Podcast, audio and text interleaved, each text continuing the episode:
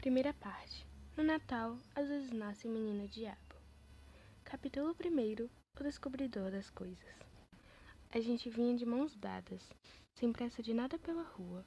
Totoca vinha me ensinando a vida.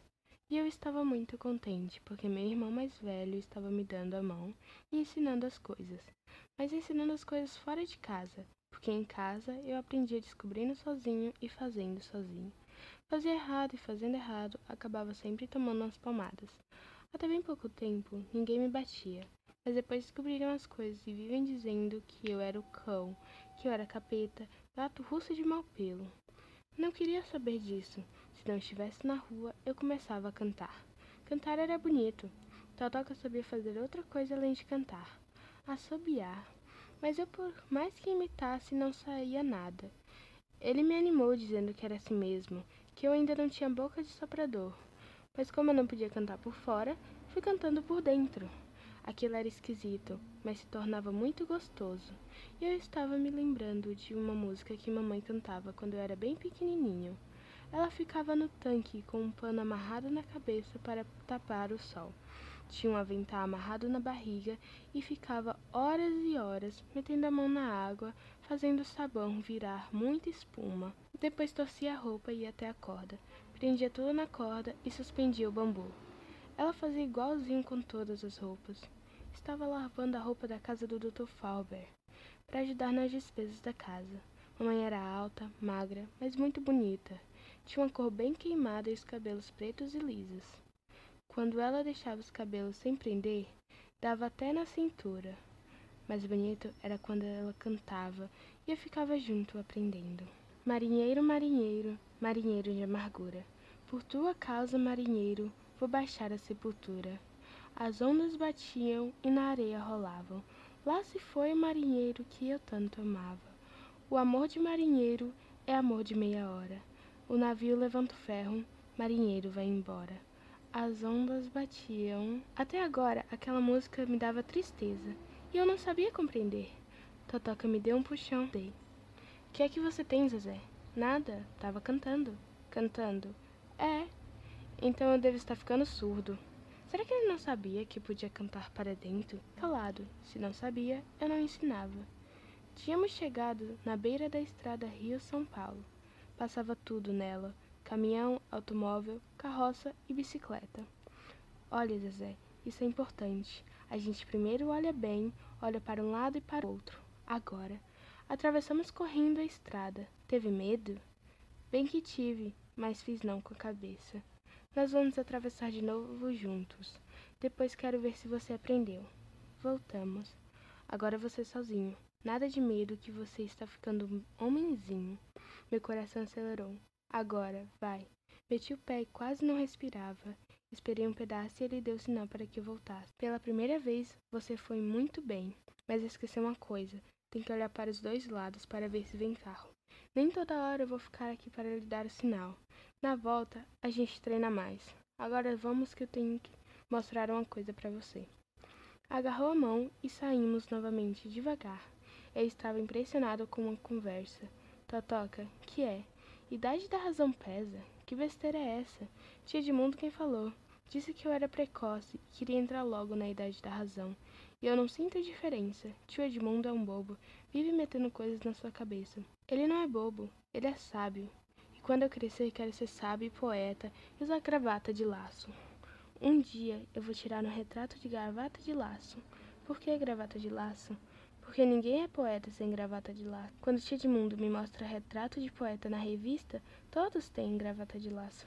Zezé, deixe de acreditar em tudo que ele fala para você. Tia de Mundo é meio trongola, meio mentiroso. Então ele é filho da puta? Olhe que você já apanhou na boca de tanto dizer palavrão. Tio Edmundo não é isso. Eu falei trongola, meio maluco. Você falou que ele era mentiroso. Uma coisa nada tem a ver com a outra. Tem sim. No outro dia, papai conversava com seu Severino, aquele que joga escopa e manilha com ele, e falou assim do seu Labone. O filho da puta do velho mente pra burro. E ninguém bateu na boca dele. Gente grande pode dizer que não faz mal. Fizemos uma pausa. Tidmundo não é que é mesmo trongola, Totoca? Ele girou o dedo na cabeça. Ele não é não. ele é bonzinho. Ensina as coisas e até hoje só me deu uma palmada e não foi com força. Totoca deu um pulo. Ele deu uma palmada em você? Quando? Quando eu estava muito levado e Glória me mandou para a casa de Dindinha. Aí ele queria ler o jornal e não achava os óculos. Procurou o danado da vida, perguntou para Dindinha e nada. Os dois viraram a casa pelo avesso. E aí eu disse que sabia onde estava, e se ele me desse um tostão para comprar bolas de gude, eu dizia. Ele foi no colete e apanhou um tostão. Vai buscar que eu te dou. Eu fui no cesto de roupa suja e apanhei eles. Aí ele me xingou. Foi você, seu patife? Me deu uma palmada na bunda e me tomou o tostão. Totoca riu. Você vai lá para não apanhar em casa e apanha lá? Vamos mais depressa, senão a gente não chega nunca. Eu continuava pensando em tio Edmundo. Totoca, criança é aposentado. O quê? Tio Edmundo não faz nada, ganha dinheiro, não trabalha e a prefeitura paga ele todo mês. E daí? Criança não faz nada, come, dorme e ganha dinheiro dos pais. Aposentada é diferente, Zezé. Aposentada que já trabalhou muito, ficou de cabelo branco e anda devagarinho como tia Edmundo. Mas vamos deixar de pensar coisas difíceis. Que você goste de aprender com ele, vá lá. Mas comigo, não. Fique igual aos outros meninos. Diga até palavrão. Mas deixe de encher essa cabecinha com coisas difíceis. Senão, não saio mais com você. Fiquei meio emburrado, não quis mais conversar. Também não tinha vontade de cantar. Meu passarinho que cantava para dentro voou para longe. Paramos e Totoca apontou a casa. É bem ali. Você gosta? Era uma casa comum, branca de janelas azuis, toda fechada e caladinha. Gosto, mas por que a gente tem que mudar para cá? É bom a gente sempre se mudar. Ficamos observando pela seca, um pé de mangueira de um lado e um tamarindeiro do outro. Você que quer saber tudo, não desconfia o drama que vai lá em casa?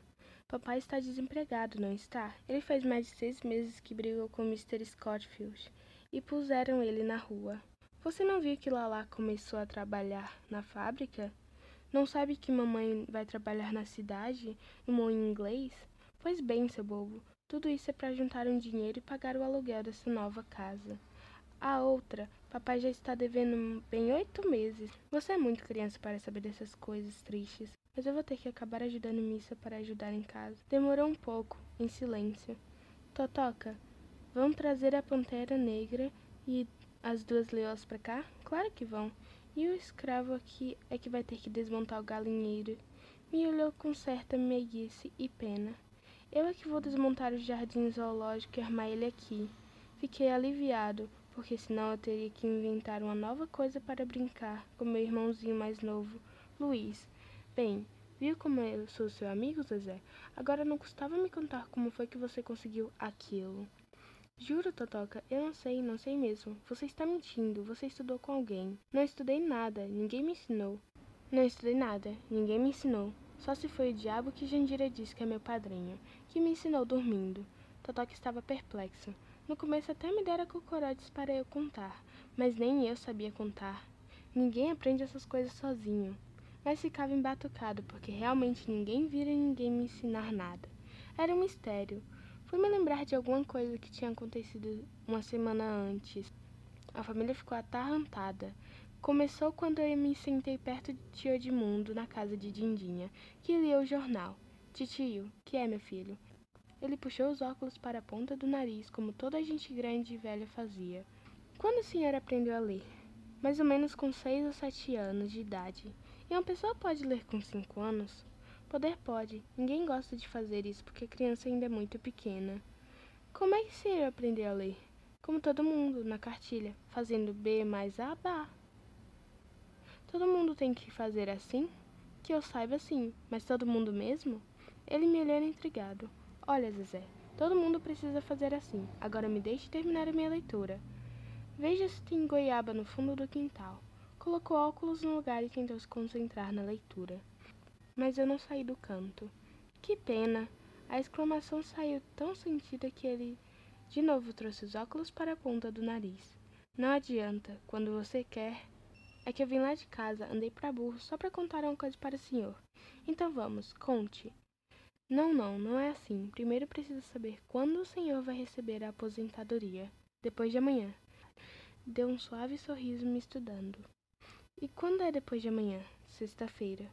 Pois na sexta-feira o senhor não quer trazer um raio de luar para mim, da cidade? Vamos devagar, Zezé. O que é raio de luar? É o cavalinho branco que eu vi no cinema. O dono dele é Fred Thompson. É um cavalo ensinado. Você quer que eu traga um cavalinho de rodas? Não, senhor. Quero aquele que tem uma cabeça de pau com rédeas, que a gente coloca um cabo e sai correndo. Eu preciso terminar, porque eu vou trabalhar no cinema mais tarde. Ele continuou rindo. Compreendo. E se eu trouxer, o que eu ganho? Eu faço uma coisa para o senhor. Um beijo?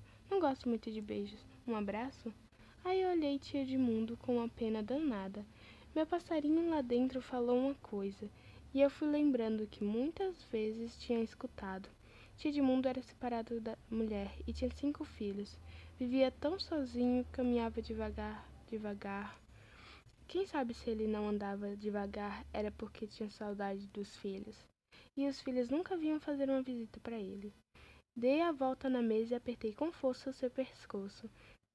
Senti o seu cabelo branco roçar na minha testa, bem macio. Isso não é pelo cavalinho. O que eu vou fazer é outra coisa. Vou ler. Você sabe ler, Zezé? Que história é essa? Quem foi que lhe ensinou? Ninguém. Você está com lorotas. Me afastei e da porta comentei. Traga meu cavalinho sexta-feira para ver se eu não leio. Depois, quando foi de noite e Jandira acendeu a luz do lampião porque a laje cortara a luz por falta de pagamento, eu fiquei na ponta dos pés para ver a estrela. Tinha um desenho de uma estrela num papel e embaixo uma oração para proteger a casa. Jandira, me pegue no colo que eu vou ler ali. Deixe de invenções, Zezé. Estou muito ocupada. Pois me pegue e veja se eu não sei ler. Olhe, Zezé, se você estiver me aprontando alguma, você vai ver.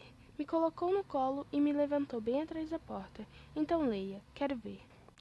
Aí eu li mesmo. Li a oração que pediu aos céus, bênção e proteção para a casa e afugentasse os maus espíritos.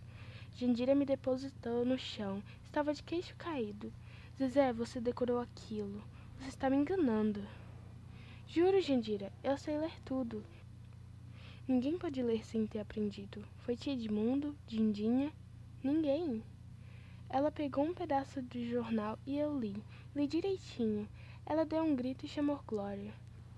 Glória ficou nervosa e foi chamar a Laide. Em dez minutos, uma porção de gente da vizinhança veio ver o fenômeno. Era isso que Totoca estava querendo saber. Ele ensinou e prometeu o cavalinho se você aprendesse. Não foi não. Eu vou perguntar a ele. Pois vá perguntar. Eu não sei dizer como foi, Totoca. Se eu soubesse, eu contava para você. Então vamos embora, você vai ver. Quando precisar de uma coisa. Pegou minha mão, zangado, e me puxou de volta para casa. Aí ele pensou numa coisa para se vingar. Bem feito, aprendeu cedo demais, seu bobo. Agora vai ter que entrar na escola em fevereiro. Aquilo tinha sido ideia de Jandira. Assim a casa ficava a manhã inteira em paz e eu aprendi a ter modos. Vamos treinar o Rio São Paulo, porque não pense que no tempo da escola eu vou ficar desempregada atravessando você todo o tempo. Tá aqui o cavalinho, agora eu quero ver. Abriu o jornal e me mostrou uma frase de reclame de um remédio. Esse produto se encontra em todas as farmácias e casas do ramo. Tio Edmundo foi chamar Dindinha no quintal. Mamãe, até farmácia ele leu direitinho. Os dois juntos começaram a me dar coisas para ler, e eu lia tudo. Minha avó resmungou que o mundo estava perdido. Ganhei o cavalinho e novamente abracei o tio Edmundo. Então ele pegou no meu queixo e me falou emocionado. Você vai longe, Peralta. Não é à toa que você se chama José.